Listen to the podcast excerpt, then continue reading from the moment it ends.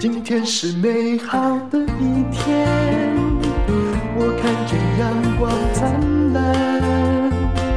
今天是快乐的一天，早上起床充满希望。今天是勇敢的一天，没有什么能够将我为难。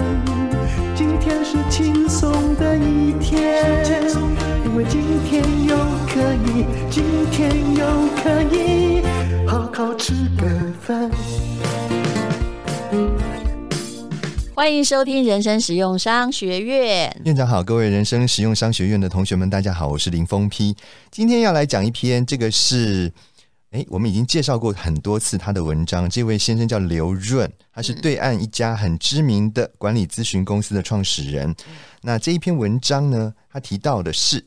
啊，他说：“我从来不专注在赚钱，我只专心解决问题。”我觉得他这个标真的下得很好。说真的，我也是哎。嗯，然后呢，在讲这篇文章之前，我先来讲一下我最近的两个购物的经验。啊哈，第一个是在那个过年，差不多过年那个时候了哈，农历年的时候，那我在网络上面呢，我买了三件衣服，三件衬衫，嗯，然后。哎，他们那时候呢，就就讲说啊，因为这个过年的时候呢，货运比较紧张啊，所以啊，可能会延缓一点时间出货，一直到大概四个礼拜以后，我终于收到货。结果呢，三件只来了一件啊，然后呢，重点是什么？它的这个外包装啊，还被挖破了一个洞。我看了，我就真的很不爽。我说：“哎，奇怪，怎么这样啊？”你是从大陆买来的吗？不是，不是，就是台湾的，台湾的。对，大陆会挖一个洞也有可能，嘿，因为要检查嘛。嗯，不是，它是台湾的。然后我就到他的那个官网上面去留言，我说：“哎，为什么只我买了三件，只来了一件？然后呢，那个外包还破了一个洞。结果你知道他怎么回我吗？嗯，他说。”哎，我们老早就已经有电话通知你啦。我们说这个过年之后会只会先出一件的啊。我说见鬼了！哎，拜托，我的电话从来就没有响。你们到底是哪一个人打电话给我，跟我讲过这个事情啊？然后重点是呢，我跟他讲这个外包破了一个洞，他居然说什么呢？他说：“嗯，啊，这个只要里面没破就好了啊，你外包破一个洞有什么关系呀？啊，你要是真的这么在意的话，你自己去跟那个货运公司去 argue 啊。”嗯，哎，我说奇怪了，货运公司是你们找的。你们找他来帮忙运送这个东西的，现在这个外包装破洞，难道不是你们该去跟这个货运公司去争执的问题吗？怎么会变成是我们消费者要去跟这个货运公司去争这个问题？然后后来他就反正就是这样子就。我觉得我也不可能再跟这一个网站去买东西了，嗯、因为我觉得服务品质实在是太差。这就是消费者的那个，如果你一旦失去了一个伤了一次信用，你知道哈，其实现在是卖的就是真的是服务，售后的服务很重要。好，这是第一个购物的这个不好的经验。那第二个经验是什么呢？是我们的淡如院长的电商。那我就我也是，处可以隐藏的吗？嗯。因为呢，之前买了那个东西，我觉得不错，我就不要讲是什么东西了哈。就是我觉得哎，很好，很很不错，品质很好，对对对。然后呢，这次呢，我又买了这个东西，结果呢，我觉得我收到东西之后，我发觉嗯，品质跟之前真的是有一个比较大的落差。所以呢，你讲清楚一点，就是食物啦。我不要讲那么清楚，我不要讲那么清楚。没关系啦，比如说鸡腿，这家的某个菜的鸡腿，因为大家比较容易感觉。上次吃的，哎，菜肉质比较好，嗯，这次就觉得它比较柴，对不对？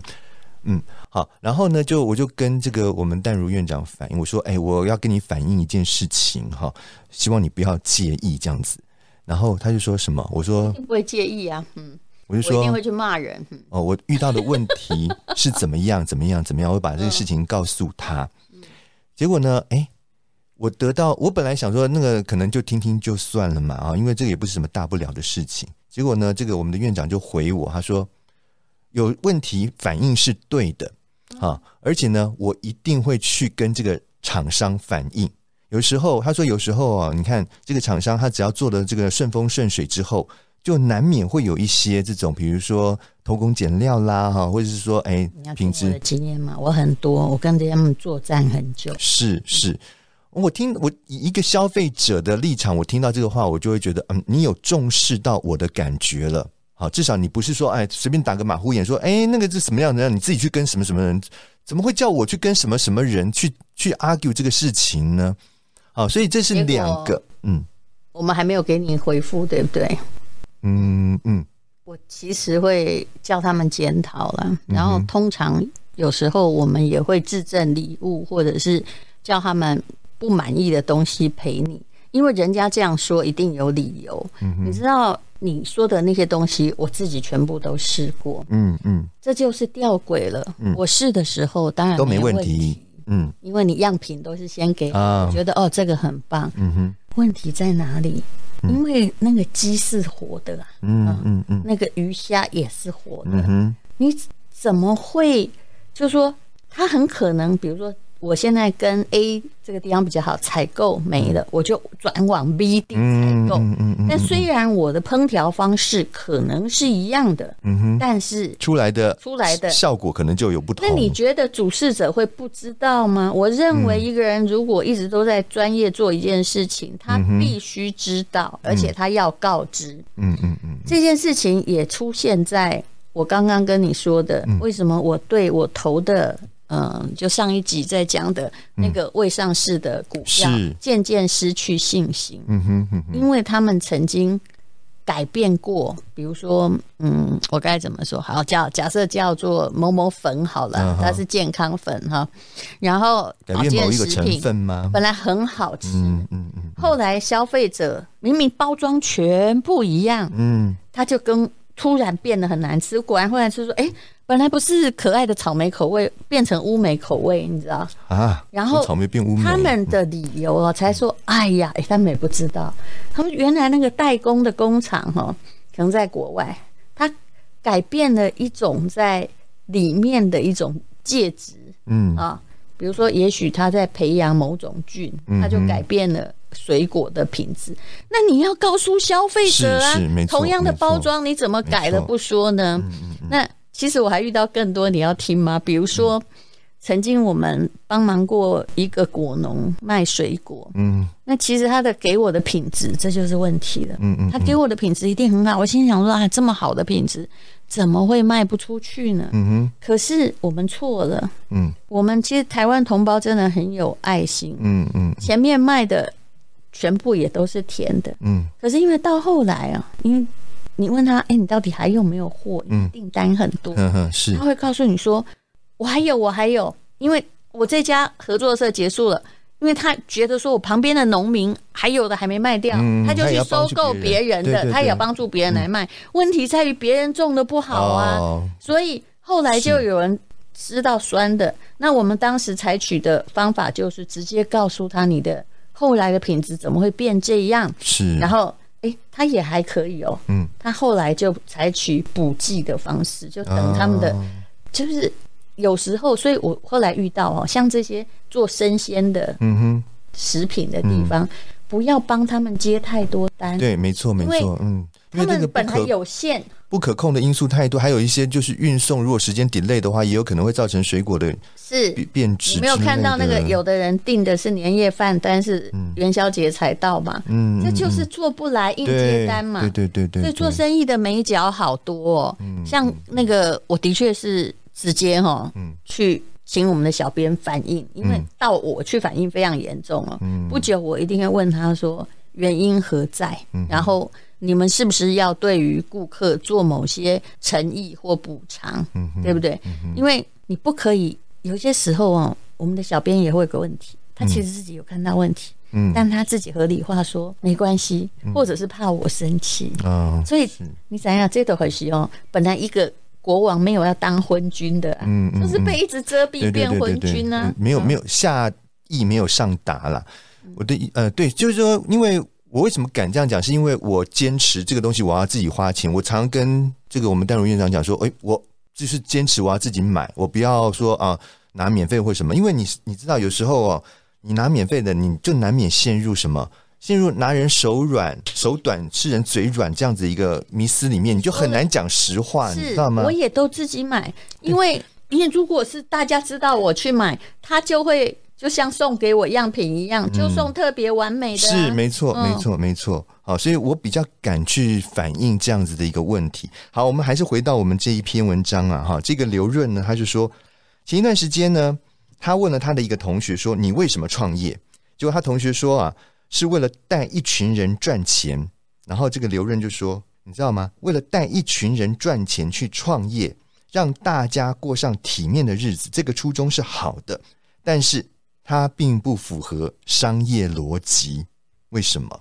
他说啊，一切商业的起点都是用户获益，要从用户的角度去看哦。如果你创业的目的是为了赚更多的钱的话，那你接下来最关注的一定是做这件事情，就是你到底有没有赚到钱。你的注意力也会围绕着赚钱的这个目的，你很难去关注其他更重要的事情，也很难。获得持续的成功。你这个哦，这句话的重点在于，你知道我观察过很多直销公司，嗯、他们就说我们要帮用户带来健康，我们还要一起赚钱，嗯，嗯共创这个年收百万。嗯，哎、欸，我我说真的，如果你做生意是一个手牵手，我们赚钱，客户花钱，嗯。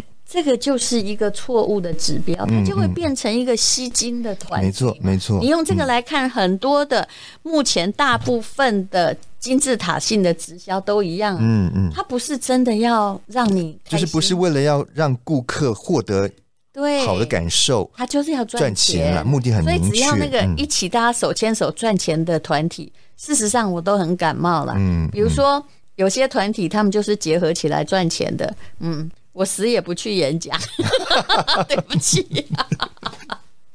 因为他也不是我的 TA 啊，嗯、对不对？嗯，就是他就举了一个例子啦，哈，比如说我跟我们丹如院长两个人都好就好了，就我们在这个我们上班的地方附近呢，哎，我们发现很多人他都必须要走很长的一段路，可能要花半个小时甚至一个小时才有去办法去找到一个，比如说吃中饭的地方。然后他就在我呃，我们两个就在想说，哎，那我们是不是可以在我们这个地方呢，就自己来来开餐厅嘛，哈，解决这个附近的人中餐的这个问题。那假设我跟我们的淡如院长，我们都开了一家餐厅。然后呢，刚开始的时候呢，哎，当然就是门庭若市嘛，因为大家都不用跑那么远去吃吃饭了，对不对？结果慢慢的呢，我们都发现奇怪了，为什么这个客人总是留下一大堆的饭？那这个时候呢？可能这个淡如院长他比较有生意头脑，他这个想得比较远，他就会认为说，我要去找出为什么大家会剩这么多饭的原因来解决它。而我呢，可能就比较粗浅的想法，就是说，诶，那既然剩这么多饭，表示说大家都吃吃不了这么多嘛，那我就把这个饭量减少就好啦。好，这样的话我也可以省一点这个成本呐。假设是这样，其实我一听这个 case，我就知道问题在哪里了。嗯嗯，好，你讲你讲，问题出在什么？省饭的人卖的不好，对不对？后来客人就不出门。对，这就生意就越来越我省成本，我省成本，我省我的钱啊。后来我就倒店了。对。可是呢，因为淡如院长他去找出了可能，比如说是菜色的问题，或什么各方面的问题，去解决这个问题，去帮客人达到目的。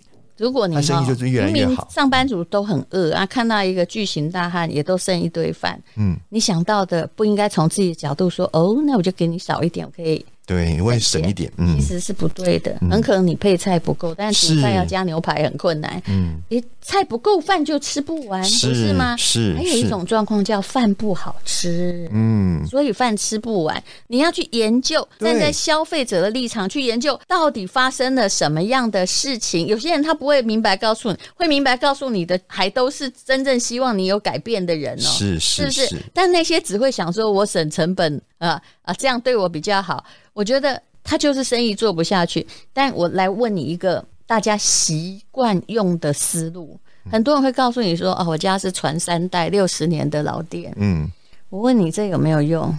你不需要帮他传第四代下去吧？那不是顾客的事。是，他必须要告诉你的是，我坚持的是跟我阿公那个时代的品质一样，一切都用手工去挑最好的鱼、最好的虾，嗯，这样才有用吧？对，不然你搞两百年，关他啥事啊？没错，没错，不痛不痒。对啊，你这你传承再久，跟我也没有关系呀，对不对？重点是我是不是觉得这个东西始终如一的好吃或者是好用，嗯，我才会继续去消费嘛？你要说啊，你传了四代就五代之后，结果那个东西是越来越差的话，你觉得这个生意做得下去吗？如果你只是从成本来思考商业，那你做生意一定会倒嘛。嗯，那如果你只是永远从我的厨房，我要发挥家族光辉，嗯、那你你家族跟这个顾客啥事啊？没错，没错，不相干嘛。没错，别人赞美你的精神，唾弃你的产品，那又怎么样呢？对，所以啊，就是说，他就是讲到，就是说，你有没有从消费者的立场、消费者的观点去看待问题，去解决问题，才是你要做的事情，而不是一味的想说，哎，我能够省一点是一点，我能够多赚一点是一点。好，那他后来他又提到了另外一个例子，是这个美国巨兽，美国的这个零售业巨兽希尔斯，希尔斯，他在二零一八年破产了。你知道吗？这个 Sears 呢，其实是本来是一家非常具有规模的零售商。它在一九六五年其实很早了，是它的巅峰时期。它的销售额占了美国 GDP 的百分之一。耶，也就是说，如果一个美国人这个每一年要消费一百美元的话，它就相当于有一美元是消费在这一家公司里面的。其实是非常厉害的一家公司。可是他从这个二零一一年开始呢，他就不再盈利了，一直到二零一八年，他终于申请破产。嗯，为什么呢？为什么他会走到这样子的一个死胡同里面？因为他们就是一直不断的在只为了创造他的营收、他的利率啊。比如说，他讲到他们在这个一九六九年的时候，那一年我出生，他说毛利率到达历史的最高点，将近百分之四十。诶，后来呢，慢慢的他们的这个。营业就慢慢的走下坡了。那走下坡之后，他怎么去挽救他们公司的营收？他就怎么样？他去卖那个比较高价的东西，嗯，卖贵一点的东西，嗯。那卖你知道卖贵一点的东西，可能他的创造的利润就会比较多嘛。他只是在想他毛利高嘛？对对对，去补他的这些亏损。对，或者是说呢，他就转进到其他的行业，比如说金融业，好，去那个别的领域去。赚更多的钱来补。他现在他现在只想到说，我来对怎样去拿到就是为了要赚钱。这个我也常遇到这样公司，我等一下再跟你说。嗯，那就是因为这样子，可是你不可能一直无限制的去扩张你的版图嘛，所以到头来你的本业当然就是越做越差。所以到为什么后来他在二零一八年会破产的原因就是这样来的，因为他永远站在他自己本身去赚钱的角度，而没有站在这个消费者的立场。没有顾及到消费者的感受，对啊，这就是他讲到为什么啊，你不能说只是好像说啊，我带领一群人，我只是为了要去赚钱，以这个赚钱为目的，让大家过好生活就好。应该是你要去面对问题，解决问题，才是你走的长远的一个方法。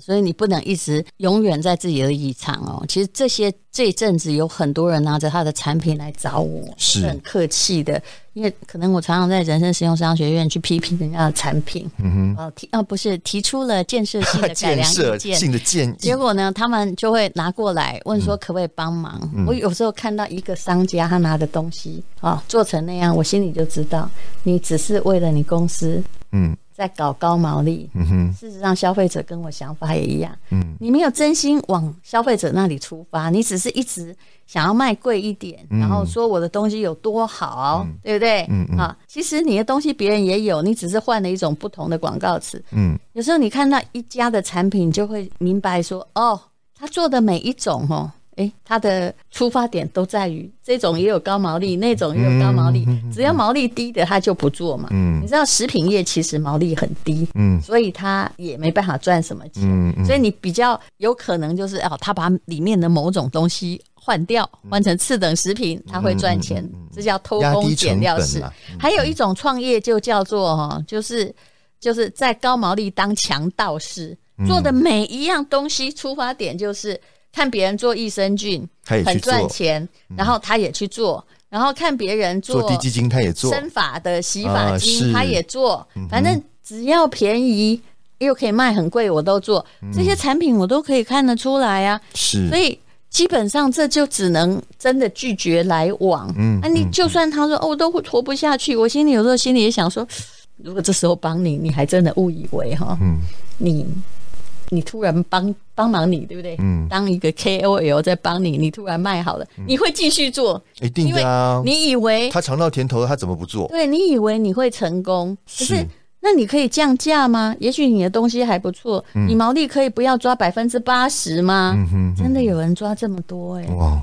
嗯、但但是消费者其实现在是一个透明的比价市场，嗯，它是雪亮的，嗯哼，对，哦，所以呢，就是他这边的结论就是说，哈，一款产品能够获得持续的成功，一定是满足了人们的某种需求。那一家企业能够走得长远，一定是它的存在对它的用户。它的客户还有对这个社会是有价值的，完全同意。如果你是带着，不是你赚钱的，对，如果你是带着主观利他，就是利于这个所有的你的消费者、你的客户的目的去做事、去创业、去研发产品、不断累积的话，那你就会比别人来做这件事情会更专业。更让用户获益，这才是你的企业能够走得长远的。我觉得是一个最重要的王道啦，一个途径啦。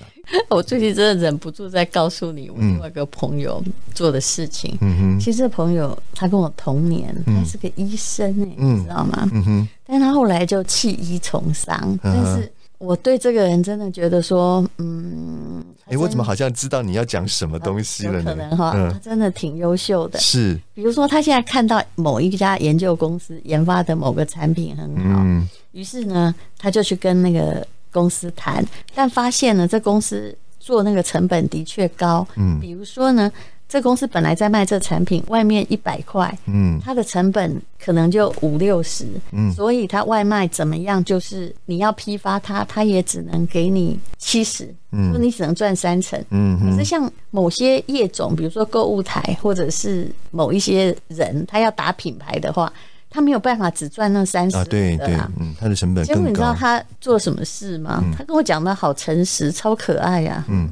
他跑去跟那家知名公司说：“那我们没有办法做你本来已经在市面上的产品，利润太少。嗯，你可不可以帮我做便宜一点的，把那贵的成分都拿掉？嗯嗯，然后他还要打着是这个知名公司帮他生产的，比如说每一包的成本本来是五十块，好了，他这样东搞西搞就会剩二十五。嗯，然后竟然还打电话给我说：你帮我代言嘛？嗯，我。”你知道吗？我觉得哈，而且而且，因为他那个知名公司也是我的朋友，哦、所以我才知道他做了这种，可能他们也是为了要接单嘛，反正又不是自己的品牌，嗯，他就做了那个灌水的事情。嗯，可是他还是一直拿那个知名公司出来揽工，哎，我是这家，嗯，我是这家做的，嗯哼，怎么办？我不知道，因为我觉得当然是把它推掉了。对对对，你要是已经知道这个内情，你还去接的话，那我觉得你就会把你自己的招牌给打坏。当然呢，对，你一定要去去调查。当然，我们被坑害的次数太多了啦，一定也有，因为你真不知道他给你的样品是这样，他后来自己为了钱在搞什么啊？是没错，哦，真的是挺可怕的。嗯，这个人他真的超厉害的。还有个历史上知名事件是。那个这个被害的不是我，嗯、他请某一个名人帮他卖燕窝，嗯、哼。就他为了让燕窝，燕窝很轻嘛，嗯、为了要重一点，他在里面加什么？他喷水啊，嗯、呃，结果那个喷水的燕窝一下就发霉坏掉嘛，哦，哦，这个闹出好大的事件，所以。你知道不诚恳的人哦，只要你有看到一两次这样，虽然我们没有交恶，但是你害怕，嗯，绝对不要跟他合作，没错，没错。好，非常谢谢林峰批，谢谢你收听人生使用商学院，谢谢大家。是美好的一天，我看见阳光灿烂，今天是快乐的一天，早上起床充满希望。今天是勇敢的一天，没有什么能够将我为天是轻松的一天，因为今天又可以，今天又可以好好吃个饭，做我爱做的事，唱我爱唱的歌，吃我想吃的饭。尽量过得简单，做我爱做的事，唱我爱唱的歌，吃我想吃的饭。尽量活得简单，尽量活得简单。